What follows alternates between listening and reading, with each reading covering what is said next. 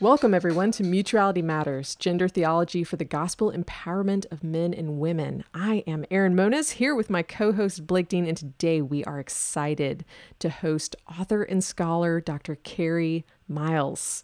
Dr. Carrie Miles is the author of The Redemption of Love Rescuing Marriage and Sexuality from the Economics of a Fallen World.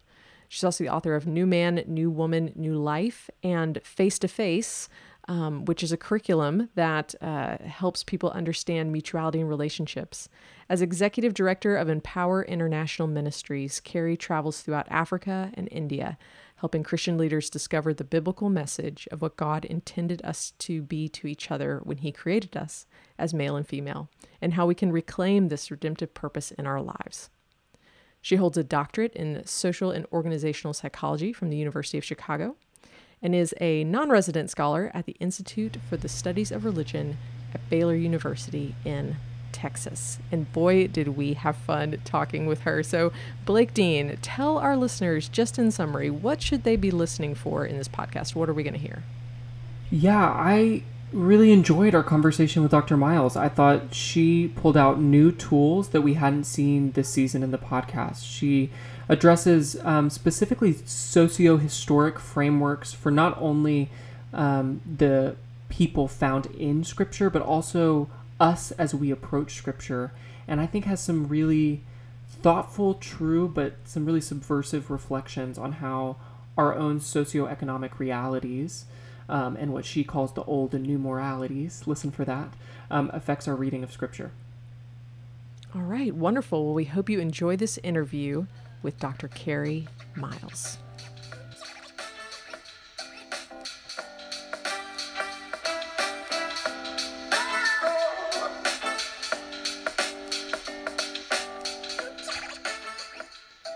Welcome, everyone. We are so excited to be here with Dr. Carrie Miles, who I am a big fan of, and you're going to hear lots about her work and her book. And I bet you you're going to hear some things in this podcast that you have not heard about or thought about before when it comes to women and men in marriage and in the church. Um, but first of all, and just getting started as usual, we do our watch, read, or listen segment.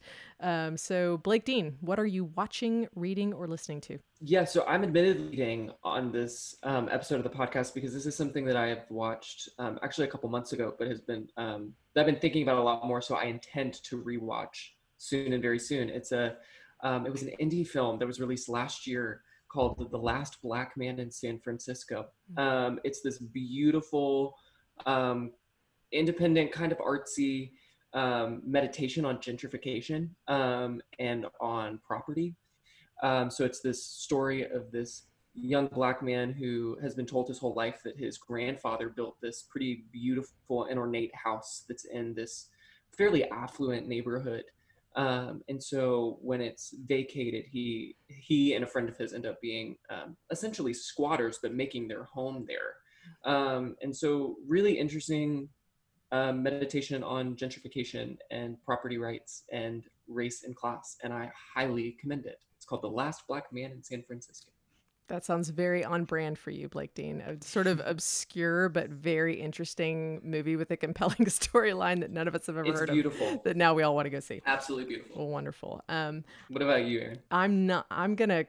I'm gonna zig instead of zag here because I've got something that I've been listening to that is just gonna bring this cultural moment down quite a bit. Oh, um, oh, no. so I just made a playlist of the genre of EDM music. That would be electronic dance music for our, some of our listeners who have not ventured into the margins of this uh, playlist.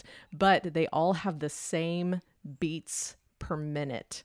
It's a running playlist. It's for jogging so that like your pace. I just learned about this. And so I made this playlist so that I can run and not like mm. slow down consecutively. Now, and this is this is even more hilarious because when I say run, for those who know me, for those who don't, I'm not really running per se. It's like a light jog, maybe even like lighter than you're thinking in your head because, uh, you know, we've all been in quarantine and COVID, and I've been trying to get out. I've been trying to be more active. I'm not much of a runner, but it's like there's a there's a scene in the movie um, Brittany runs a marathon and there's like they're like running and trying out and there's like a line of children like a little chain of children from the school and they're lapping them.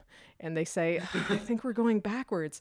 That's like my level of running. Like whatever feels like you're going backwards that's my pace. Mm. but now i have a playlist of electronic dance and so you're music. hoping instead of like running more you were like can i spend these this three hours to make a playlist in order to hopefully run more Yes, a three-hour okay. adventure into a playlist for maybe ten minutes of running tops, you know, a day. So, just that's that's my my confession to the internet today. Um, but we have Dr. Miles on the podcast. So, Dr. Miles, what are you watching, reading, or listening to?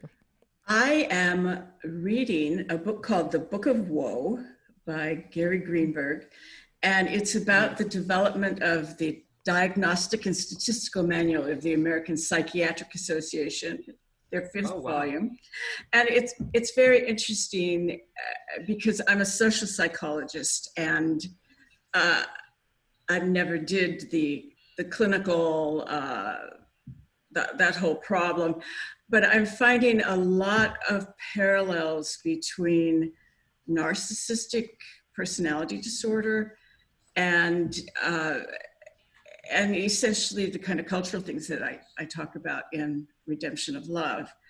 Uh, but it's interesting reading the Book of Woe because, you know, you think that psychiatry has, you know, there are all these disorders out there, but they don't really exist the way that the measles that, uh, virus exists. Uh, they're, they're more social constructs. And so there's a lot of arguing about what these things are, and it's pretty much decisions that are made by committee uh, at the end. So mm-hmm. that's an interesting book to read, just from the politics mm. of all of that. Yes, that very timely and interesting book. I I definitely nerd out on social psychology, so I'll have to put that on my list. That sounds wonderful. Well, Dr. Miles, to get us started, I wonder if you could um, answer a more personal question, which is so you're a social psychologist. So, what compelled you to write a book called The Redemption of Love Rescuing Marriage and Sexuality from the Economics of a Fallen World? Um, how do you how do you get there as a social psychologist? Well, I my degree is actually social and organizational psychology, and I did my dissertation on how the Mormon Church was dealing with the changing gender roles. So this was in the, the late 70s. I, I finished my degree in 82. Um, and you guys are way too young to, to know about all this, but there was this, the beginning of this huge social disruptions in the 60s. And, um, and you know, I write about in my book how the, the uh, industrial revolution sort of undoes does that traditional family and mm. by the late 70s you had all of these women moving into the workplace you know at, at the turn of the century you had less than 10% of married women were working uh, in the, the marketplace mm. and in the 70s they're moving into the market rate at just this enormous rate. There's been so much change taking place. And uh, this proved a real problem for conservative churches. And this actually has a lot to do with what I ended up writing about because um, the Mormonism, especially, has not only reified gender, you know, reified means taking something that's an abstract concept and making it into something real. Like I was saying about personality disorders in the mm-hmm. uh, DSM. Uh, but Mormonism also kind of deified gender and said that you know God is mm-hmm. literally a man, and he literally has a wife, and they have spirit children. Mm-hmm. And if you want to become a deified, you know, human being, if you want to become a god, which is what Mormonism used to offer anyway, uh, you have to be married and you have to be married under the right circumstances and having children is really important so these economic changes that were undermining i mean nobody can afford to have even four kids anymore let alone you know 10 or 12 that our great grandparents probably had So how, how do you deal with that that kind of pressure? So it actually was a very a very natural kind of fit given what the content of what I was studying was. And then in the 90s, a friend of mine named Linda Ikeda uh, wanted to start a chapter of Christians for Biblical Equality. And so we did that together, and I was a study leader, and I ended up doing a study every month, and that was also the basis for my book. So it's kind of two different things coming together there. That's fascinating. And I, so kind of to to play off of that. And so for re, for listeners that maybe haven't yet read your book because we want them to go and read your book and we commend it highly um, i wonder if you could just very very briefly give an outline of what you argue are the social and economic forces or some of them um, that used to support christian values of marriage and sexuality and moved maybe in the 60s and 70s to no longer do that, or maybe over a longer period of time to no longer support them, and what that has done to kind of our theological understanding of sex and marriage. So, if we start with Jesus in Matthew 19, a, a good, good, place, place to, to start. start. Indeed. The Pharisees come to Jesus, this is recorded in Matthew 19, and they ask him about grounds for divorce. And Jesus won't talk to them about grounds for divorce. And instead, he's saying essentially what the premise of, of my book is uh, that that's not what he, he wants to talk to them about God's intent when he created us. Uh, so he sends us back to Genesis 1 and 2 instead of Genesis 3. And the Pharisees are sort of outraged at the idea that they can't divorce their wives for any anything that pleases them. Uh, so he said, then why did Moses say to give her a certificate of divorce and send her away? And Jesus says, it's because your hearts were hard. But in the beginning, it wasn't so. So, you know, most people come away from reading that that passage saying you can't get a divorce, which is exactly what Jesus was trying to avoid talking about. Uh, but he, he very clearly says, Your culture is not what God's intent is originally. Uh, that is not what God intended. It's a result of your hard hearts that Moses even gave you these rules. So in the book, uh, we start there and we go back.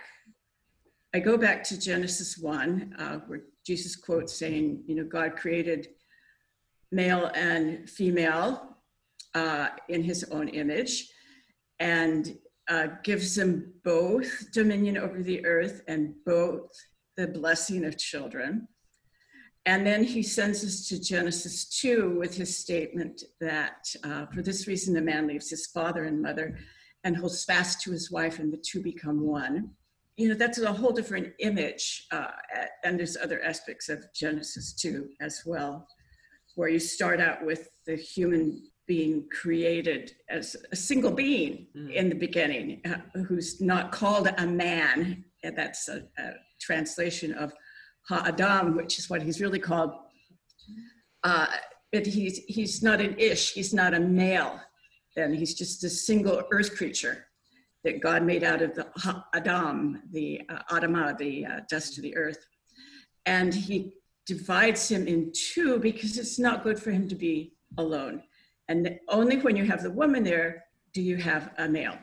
Only when the woman is created, she's Isha, and he's Ish now for the first time. But it's when you get into Genesis 3 when the hard hearts pop up, right? And uh, the man and the woman decide to go their own way. And this is part of that narcissism that I'm talking about. They want to have control over their own lives. And they they become alienated from God in, the process of doing that. And this is where you get the curse, this is what's called the curse, uh, which people often view as being a curse on the man and the woman. But if you read it carefully, you see that it's the curse is pronounced on the serpent and on the ground. Mm-hmm. So now you have the ground is cursed for their sakes, and God tells them all these things that are going to happen to them as a result of living in a world where the ground is cursed. That's where the socioeconomics comes in because economics is the study of choices made under conditions of scarcity. But before the ground is cursed, people are living in the Garden of Eden and there is no scarcity. So an economic an- analysis can't apply. It's because it's a study of the choices that you make under conditions of scarcity. Okay, so now with the ground cursed and the people are driven out of the garden, God says to the woman, You're going to have a lot of children.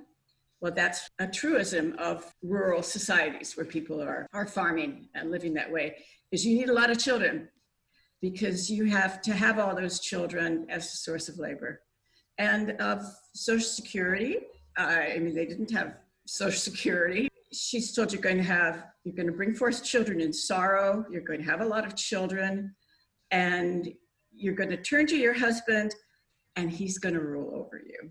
The kind of socioeconomic model of looking at what happens to people living in under conditions of scarcity is that you need a lot of children and because of the need for a lot of children that becomes woman's most important work.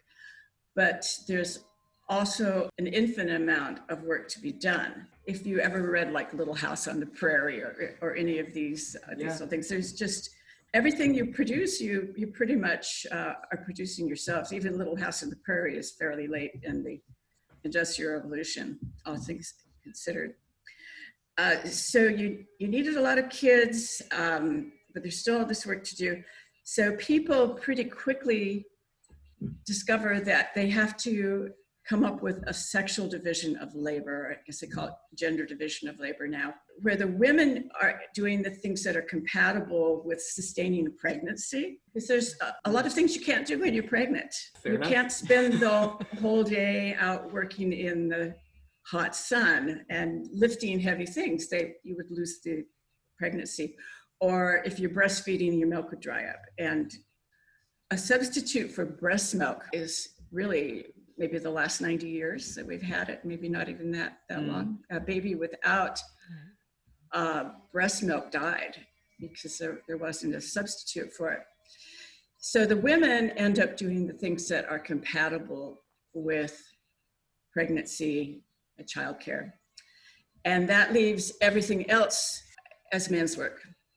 And so the men are doing the things that require interacting in the community, having power over other men. I think when God says to the man in Genesis 3, you'll, you'll eat your bread by the sweat of your brow, he's referring to this anxiety, this driving for power that uh, men feel compelled to do in the fallen world.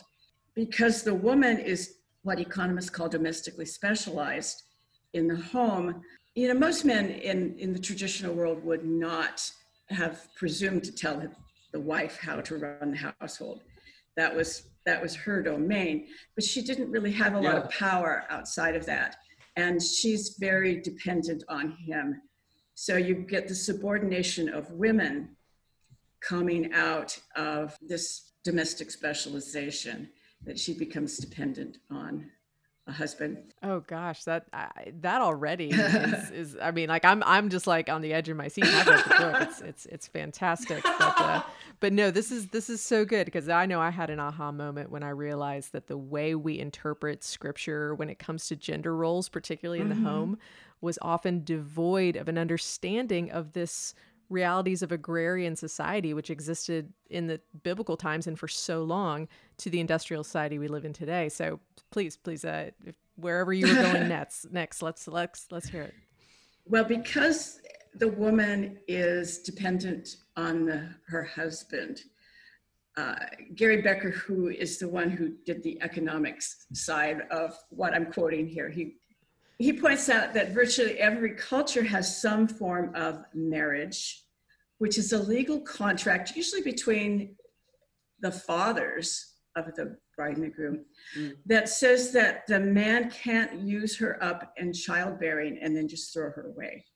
And so you have uh, legal marriage, which might be, yeah, it might be literally a contract people used to write a marriage contract uh, depending on on circumstances, or it might just be codified in customs and common laws. But it specifies what he owes her, what she owes him. And, and so most of the marriage that we're looking at in the world is, is that kind of marriage. It's not the kind of marriage that Jesus was talking about. It's, it's a law of Moses kind of situation where it's there because our hearts are hard, you know, because otherwise people would have this strong incentive to take advantage of each other. Um, without without Christ in our relationships, I, I think people do. So I'm going to go off Gary Becker here. Uh, because you needed to get men to make this upfront commitment of marriage before the woman starts having sex with him, or she even knows she can have children. You have to incentivize men to uh, make this upfront transfer. And so I, I argue that the traditional sexual morality, which was essentially a, a, very double standard where the women were expected to be chaste, you know, virgins at marriage and chaste afterwards. Well, there's no real constraints on the male sexual behavior except as they infringe on the property rights of another man you have to have this this kind of sexual um, sexual morality because if women gave their services away without the marriage commitment, then no woman could require that commitment. So that was um, it would not be good for the species uh, in those days. You, you see a lot of stuff like Les Miserables if you've seen the the play or read the book mm. where the one of the main characters has a child out of wedlock and all of the stigma that's attached on her. And I think modern days we look back on that, isn't that awful that there was the stigma and, and, you know, in those kinds of societies, people spent a lot of time policing each other on their sexual morality. And if you had a baby outside of wedlock, you could very well both starve to death because you you would be outside the pale. No man's going to be worried uh, near you. In uh, in like say Pride and Prejudice, when one of the younger sisters runs off with a army officer. And the whole family's in this huge panic because she's going to ruin the marriage prospects of all her sisters. Uh, so these these were very real kinds of issues uh, and they had meaning in the past in ways they have no meaning today. So you end up with this this kind of i call it a sexual cartel where the, the women agree to this kind of uh, policing of their own sexual behavior in order to in, induce men to marry. So, what happens about 200 years ago is the Industrial Revolution, where before everything that was produced was produced in a household, you might not produce pots yourself. But chances are, if you went to the market and bought a pot, it was being produced in another household. And with the Industrial Revolution, you have uh, more and more things are being produced in the marketplace. So uh, this begins about 1800. And sure enough, by, by 18, when did Jane Austen write all her books, which are, are mostly about do you marry for love or money? They're like in the 1812s. Uh, so even by, by then now you start being asked, do you marry for love or money. So things are starting to change because that love or money equation was not part of it before. Uh, you pretty much marriages were arranged if there if your families had any money at all, and nobody really cared what the bride and groom thought of each other. Uh, so now this is this is changing. This is in play, and so in 1800, I think 70% of the American population are engaged in agriculture. By 1900, 100 years later, it's like 40%. And by 2000, it's 1 or 2%. And the whole nature of agriculture has changed dramatically. So if you ever drive up the middle of California on Highway 5, you'll see the Harris Farm Cattle Ranch and they will have more cows just standing by the side of the road than you ever knew existed in the world. So a lot of our farming now are these big fa- factory farms, uh, pretty much the small family farm where you needed a lot of children, uh, have gone away. As a result of this, the men who used to be in the household or you know somewhere around on the farm uh, most of the time they've all had to get jobs in the city because now they have to buy the things they used to produce. And at the same time you've got all these children that you had to help with the farm or to you know pick bugs off the crops or take care of the dairy cows and so forth. And now you have to educate them because they're in a mm-hmm. different world. Along with the industrial revolution you've got this birth rate dropping like a rock so the average american woman in 1800 had uh, 7.3 children in her lifetime. Now, they, they didn't all live, but that's how many children she had. And if you look at the 1800 census, 25% of the women between the ages of 15 and 44 gave birth. Uh, that's considered the childbearing age, is 15 to 44. So it was like pregnant women everywhere you went. By 1900, the birth rate the average American woman had 3.4 children in her lifetime. Wow. And by 2000, again, the average American woman has, it's a little over two, I think. Those numbers are inflated by the fact that we have so many immigrant groups that are still having children. And the, mm-hmm. The kind of average Euro American white woman is maybe having one uh, and, and you see parts, a lot of Europe, they're well below replacement rate. Uh, Japan, of course, China required it by law. But the, the birth rate dropped precipitously because children are no longer an economic benefit, they are a, an enormous cost. And I don't know if you've mm-hmm. seen numbers on what it costs to raise a child up to age 18 before they even have to start paying university fees, it's, it's well over a quarter of a million dollars, and even more if you're in an urban area. So, what happens in this is that um, you no longer need all those children, and that radically undermines the whole motive for marriage. Because how are you going to force a man to marry for children that are just going to be a huge cost to him him now? Um, so so the marriage rate drops as well.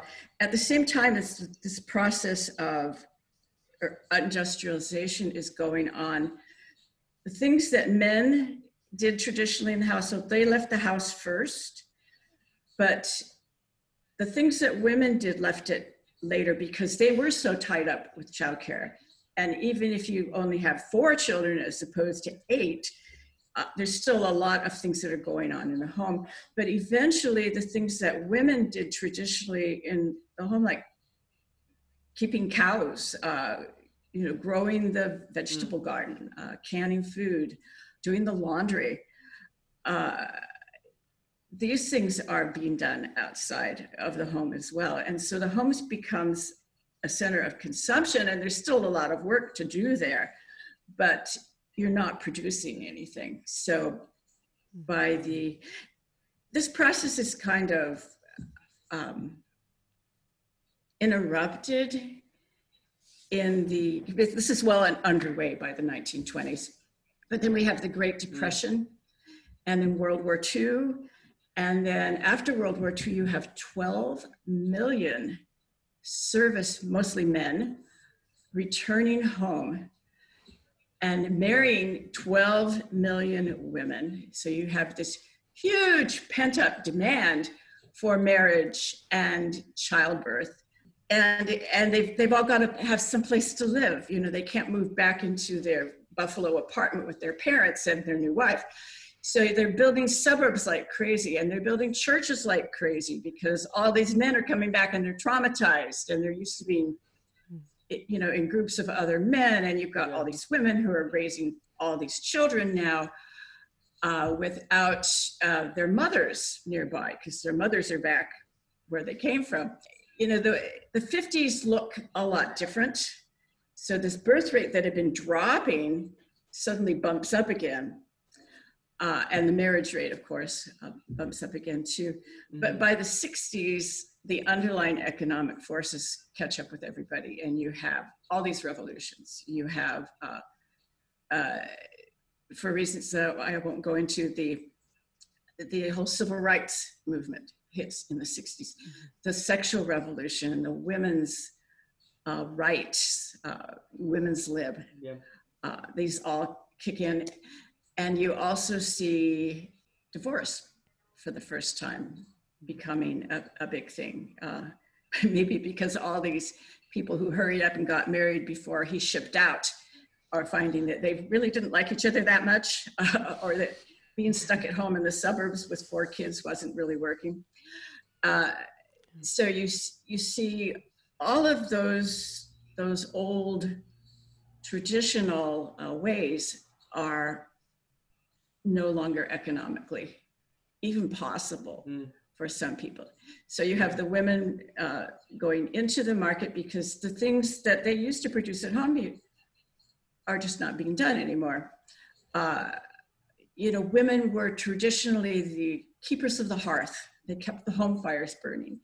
And, you know, it's illegal where I live to have a home fire. You know, you can't burn wood.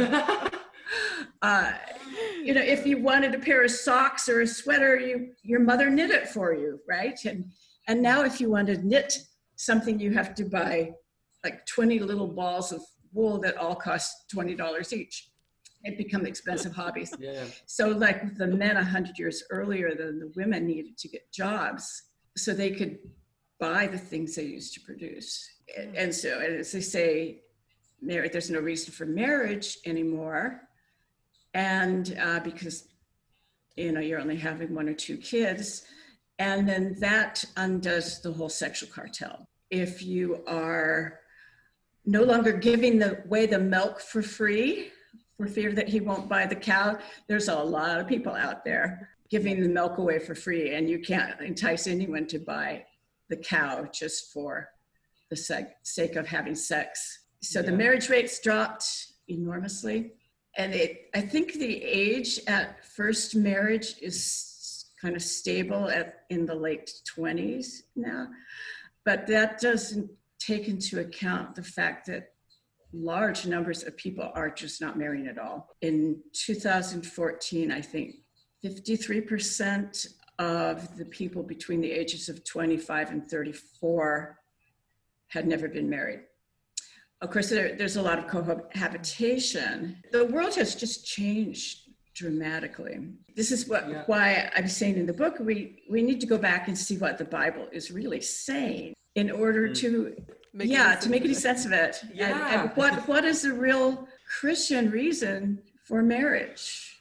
And I found this this part of your reflection so compelling, and it's like number one, I am thoroughly impressed. You can pull those statistics just Amen. out of thin well, air. I, yes. you, you she, gave me some hints, so I went and looked them up. but Excellent. but still, I'm so impressed. But number two, I'm so compelled by this idea that no longer are we able, and perhaps we never should have in the first place, but we're no longer able to say, well, this is like to reference a sense of like yes. social morality to undergird um, like the Christian sexual ethic, but we actually have to have theological resources for this rather than just referencing the maybe safety or benefits of the um, Christian sexual ethic. I wonder, you say in your book um, that you propose the underlying principle of Christian marriage is being reconciled to God through our yes. redemption in Christ. How is this different from what you label in the book and what you've just outlined for us, which is the old morality or perhaps the right. new morality? There's no marriage ceremony anywhere in the Bible. The traditional marriage ceremony comes from the Book of Common Prayer, um, the Anglican Church. Mm-hmm. It, the whole notion of what marriage is is is very different, and you know Jesus essentially says it uh, that we are both the man and the woman are created in God's image. Both are given dominion over the earth, and both are given the blessings of children. Children are a blessing, not a commandment. This, this is an imperative of blessing, not an imperative of, of uh, command. You know, we look at that now and we say, well, obviously, but people debated for hundreds of years about whether woman was made in the image of God. And in many parts mm-hmm. of the world, women are essentially property. And as I, I, mentioned, I work in Africa and India, whereas the, the kind of 1950s understanding of, of gender said, would say that the man got all the dominion over the earth and the women got all the responsibility for children. The Africans say, well, the women get, the men get the children too. That's why men marry, is that they own those children, which used to be true in, in Europe as well so the notion of coming out and saying that we're both made in the image of God and that we're both given dominion and the blessing of children together. You know it's a it's a different kind of way of looking at not just marriage but also identity as well. As as i said earlier genesis 2 kind of gives us a different version of creation where we're essentially ask, answering the question raised in genesis 1 and the question in Genesis 1, well, why does God create us cisgendered? You know, why are we both there? Uh, why do you have to have both to have dominion over the earth? And so they tell he tells the story in a slightly different way, where the first creature is built out of the earth and God breathes life into him. And we use the male pronouns because there's no Hebrew pronoun. Uh, you can't call a being it, but he's not ish, as I said earlier. He's Ha-Adam, he's the earth creature. He's made out of Adamah, which is the word for the red earth of which he was made. Then God almost immediately says, It's not good that ha, the earth creature should be alone. I will make an Ezer Kenegdo for him. Now, again, this is this is another word that was used against women because in King James, Kenegdo is translated as help meet. This is Old English, mm-hmm. meaning you're, you're nodding your head there. Uh, oh, yes. Oh, gosh. Uh, the word meet in Old English meant suitable or fitting for him, but it gets corrupted into help mate, which sounds like mm-hmm you know, playmate, uh, someone who's inferior. Or then in more modern translation, a helper. And a helper mm-hmm. is someone you comes and does the dishes, right? The servant. Uh, now there is a Hebrew word for a subordinate helper, which is you know the one that we're always when they read that people assume that God meant that he was she was the housemaid which is very much taken seriously in Africa, where in a tribe in southern Uganda, the way you ask a young man if he's married is you say, Have you taken a servant yet? Uh, so, so wow. that word is uh, Abed. Um, but that's not the word God uses to refer to what the earth creature needs. Instead, the word Ezer, which is translated help, or helper is used mostly in the Old Testament to refer to God. God is mm-hmm. our help. Uh, so, okay, so God is saying to the earth creature, you need a help. So we think, you know, maybe if we just said help, just said Azer, we'd think of someone high above the man, like God is or the other times where it's used in the Old Testament, it's referring to a king coming to the aid of another king or a general. It's a strong help. Uh, but instead, he, he doesn't say he needs an inferior help or a superior help. He needs a kenegdo help, which is the word translated suitable or, or fitting.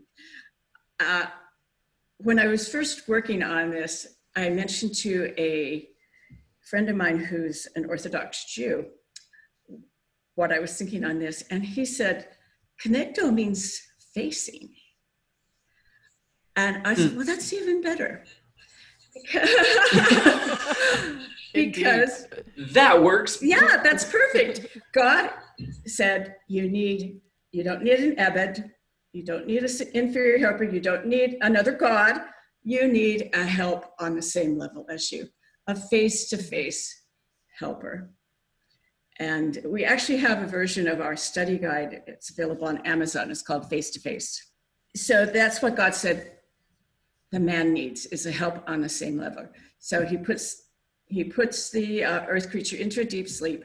He divides them in two, uh, brings them back to each other, and the man, who's now a man, he's Ish for the first time, says, "This one at last, this one at last." And I found somebody like me, bone of my bone, flesh of my flesh. She'll be called Isha, Sa, because she's taken out of man. And then we have the passage that Jesus quotes For this reason, a man leaves his father and his mother. That's very much not what patriarchal culture was. And holds fast to his wife, and the two become one flesh. And then Genesis 2 goes on to, and the man and woman were naked and they were not ashamed. And so we look at what does it mean to be naked and unashamed? You know, it, there's no striving mm-hmm. for power between us. Um, the, the striving for power comes in with the hard hearts when the world falls apart. And we very much see Jesus and Paul bringing us back to that, that one flesh, face to face kind of communion where it's not about laws and withholding and and you know legal fights. That's not what god intended to be when he made us as as male and female. Um, amen. Amen. I, it's, it's I, I just I feel blessed just hearing these words. It's so it's so wonderful, and um, we I, I have absolutely loved this conversation. But I want to I want to go ahead and, and and reroute it so that uh, you can spend some time talking. We would love our listeners to get to know you better, to not just uh, go buy your book, go buy her book, by the way, um, but also just to so good. Go yes, buy it. Go buy it. Um, but also to learn a little bit about um, what you are doing now and about Empower Ministries. But I also just want to say, just as as sort of a summary summary statement for everything. If if if your brain is kind of exploding right now with all this information, you're like, "Wow, I've never thought about this before." I would say this is a great starting point when we're thinking about when we talk about biblical marriage and when we talk about gender roles. This everything we we heard today completely reframes what we have to think about when we think about traditional marriage roles, traditional gender roles, because that's a that's a term that gets tossed out a lot, but usually lacking this perspective, this this history, and certainly lacking an understanding of how Genesis elevates our view of marriage and, and instead of um, diminishing it like our the cultural uh, variables have done uh, to kind of adjust to the fallen world. Um, so uh, so that's my that's my little just hey to listeners. If you're wondering kind of what compartment to put this in, I would say that's this is a good place to kind of get started into. Okay, so what does marriage look like? We've we've seen a little bit of that. We need to go back to Genesis. You guys need to buy the book and continue this conversation.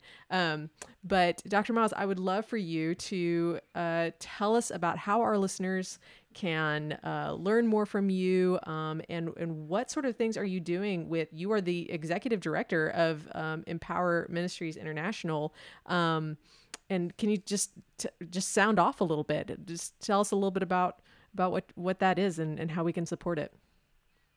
So i finished writing the book in 2005 it was published in 2006 so this was before I started going to Africa, but I had a Bible study guide before that.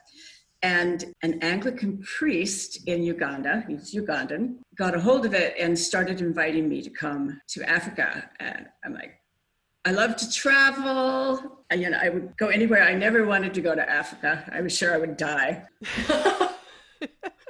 so I, I, sh- I share that. I share that yes. so I resisted this invitation for a year or two until finally God just kind of pushed me out the door. And I went to Africa in October 2007 for the first time. and I'm teaching this stuff, and I'm like setting setting off bombs everywhere I go. These less developed countries, their economics, uh, their economics was a lot more like the world that Jesus is writing to, or Jesus was addressing, than um, our world today. And Africans are very Bible conscious, very committed. You know, the, the born agains anyway are, are very committed. Christians, they know the Bible much better than we do, but they're reading it through the eye lens of the 19th century missionaries who had a lot of these same prejudices. So they they yeah. understand the Bible in ways that we don't. But they're they were taught by the missionaries that women were cursed by God. You know, there are churches in the US still who will teach you that women were cursed by God in Genesis 3. But we don't practice witchcraft. So we don't mm-hmm. know what it means to be cursed, and we don't know what it means to be cursed by God. For Africans, traditionally, the statement that God cursed women meant that she's doomed, and it doesn't matter how a man treats wow. her, because God Himself has cursed her. And and in a, a lot of these uh, traditional religions, uh, mostly what you went to the traditional God for was to curse other people. So this is this is just a, a kind of devastating thing, and it's for the women's own um, for the women's own self-esteem. The idea that that they're cursed by God, and if if somebody is cursed and you try to make things better for them, then the curse might come on you. So it, it's a whole different way of, of thinking. So as I say, we're we're like setting up, I'm setting off bombs everywhere I go because I'm I'm teaching this, and it, it affects the whole way that people think about themselves. Uh, so it it was really it's been a a wild ride for us. I'm, I'm saying us because there there are other people who who work yeah. with me and empower, uh, just trying to see what a huge transformation it is in people's lives when they realize that uh, that this kind of traditional customary way of doing things is not God's will that God never wanted to curse anybody he wants to bless us and he still wants to bless us and a woman are is more than the childbearer sex object and source of mm-hmm. labor that uh, they end up being in the traditional world. So we have a, a Bible study guide, 13 studies, starting with Genesis, uh, but looking at what Jesus says, and a huge, huge, huge thing that Jesus does is that he frees woman from the idea that she's nothing but a baby machine, that she has worth beyond um, beyond bearing children. She's more than just a housemaid, that she has a relationship with God too. But he also addresses men. And I think I think this is part of we're coming out the other side of our Christian heritage in the United States and getting more of this way where power seems to be all that matters. Jesus spends a lot of time in the Gospels telling men to get over themselves and, yes. and they shouldn't be striving for power and these very hierarchical kinds of societies are not are not what god created us for so that's right. that's very powerful and then we look at ephesians 5 and 6 uh, in light of what was going on in these traditional cultures and we get an entirely different image of what submission means uh, right. uh, that mm-hmm. submitting ourselves one to another is what that's all about. And that the yeah. men who are in the big man position who who are the you know the heads of the household and they own their children and they only slaves and uh, you know they can boss their wife around do anything they want to her those men are being asked to step down out of that role in other order to raise up their children, to serve their children, to serve their wives, to serve their servants. Uh, and that was re- revolutionary. We have no concept today because we have 2,000 years of living in cultures that were shaped by this imperative, but we have no idea how transformative that was in the first century, how that changed the world as we know it. Until you get into some of these historic non Christian cultures where it's still going on. Oh, gosh. Well, Thanks that, be to God. yeah, and and that that sounds like amazing work. Um, I I would encourage listeners um to to look into Empower Ministries, and especially if you are interested in gender theology and interested in seeing how God is transforming um the world, glo- the church globally, um, and and if uh, international ministry is is something that you are passionate about, this this sounds like a wonderful opportunity, um, and and something, Dr. Miles, that uh, I'm sure has just just been incredible for you. And of course, right now in the time of COVID, uh, we're all kind of having to to to stay sequestered. But um, yes, I was supposed to go I, to Kenya in May. mm, Obviously, I oh no. Yes. It's Empower International Ministries. Empower International. And our website okay, is empowerinternational.org. Okay, wonderful. And we'll put a link to that in the show notes as well yeah. as ways that they can um, find the different um, studies that you referenced. Um, and uh, listeners, we really encourage you to check this out, especially if today's podcast has raised a lot of questions and a lot of ideas and maybe thoughts that you hadn't thought before. Dr. Miles has provided some great resources and has done years of, of work on this, and um, and we highly recommend uh, you continuing to educate yourself um, through these resources. Um, but uh, this has been, I mean, this has just been wonderful. I, I know, Thank you so much. Yes, we have thoroughly enjoyed I have this. Too. Um, well, wonderful. Thank you so much for coming. And uh, is is there anything else? Anything else? Um, uh, in terms of stuff that you have going on or that you want to tell the listeners? I read something in March that said, don't call up your friends and ask them what you're doing because nobody's doing anything. yes. Fair enough. A good so word. true. Yeah, so true. Well, thank you. Thank you so much, Dr. Miles. We have we've really enjoyed having you um, on the you. podcast today. Well, guys, we hope that you are still buzzing in your mind about all the things that uh, Carrie talked about. I mean, like for me, I want to just immediately go back and listen again because that whole history that she gave is just uh, so fascinating to me. Talking about like the sexual cartel and like where that comes from. I, I just was on the edge of my seat. I agree. And also talking about, I think the key word for me is or words are socio-historical cultural necessity and like it, how how some of these things that at this point are often used as weapons or are really contentious at one point were just like necessities for living. Yeah, just factors so we're in never, the environment. We're yeah. never a moral value judgment, but instead mm. we're this is how we do life to move forward. And I thought yes. that was really, really, really compelling. And I, um, I think she's rounded out a lot of our other conversations, bringing in um, cultural factors. And I just want to say another shout out to her, the organization that she's involved in, oh, yeah. um, Empower International Ministries. I think what pragmatic examples of the way that culture shapes and forms our gender theology than talking about and learning from people of a different literally almost side of the world yes. than us and the ways that the gospel is freeing women in Africa. It's uh, it's pretty remarkable, and I I've loved getting to follow her organization since we had our conversation.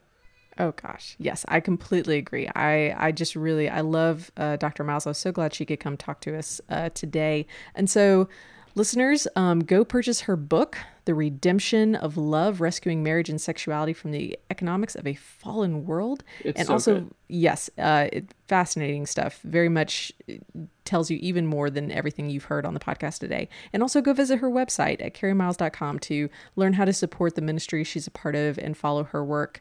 Um, but, uh, Blake, do you want to take us out today?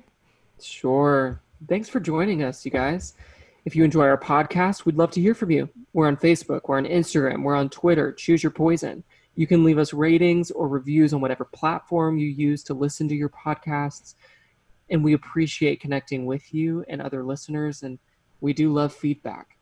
Also, if you really like the podcast, you should mm-hmm. join our mm-hmm. Patreon. You'll receive early released episode of podcasts, uh, varying additional content, and misadventures from your favorite co-hosts. Yes. Um, that would be me and Aaron. Go check that out.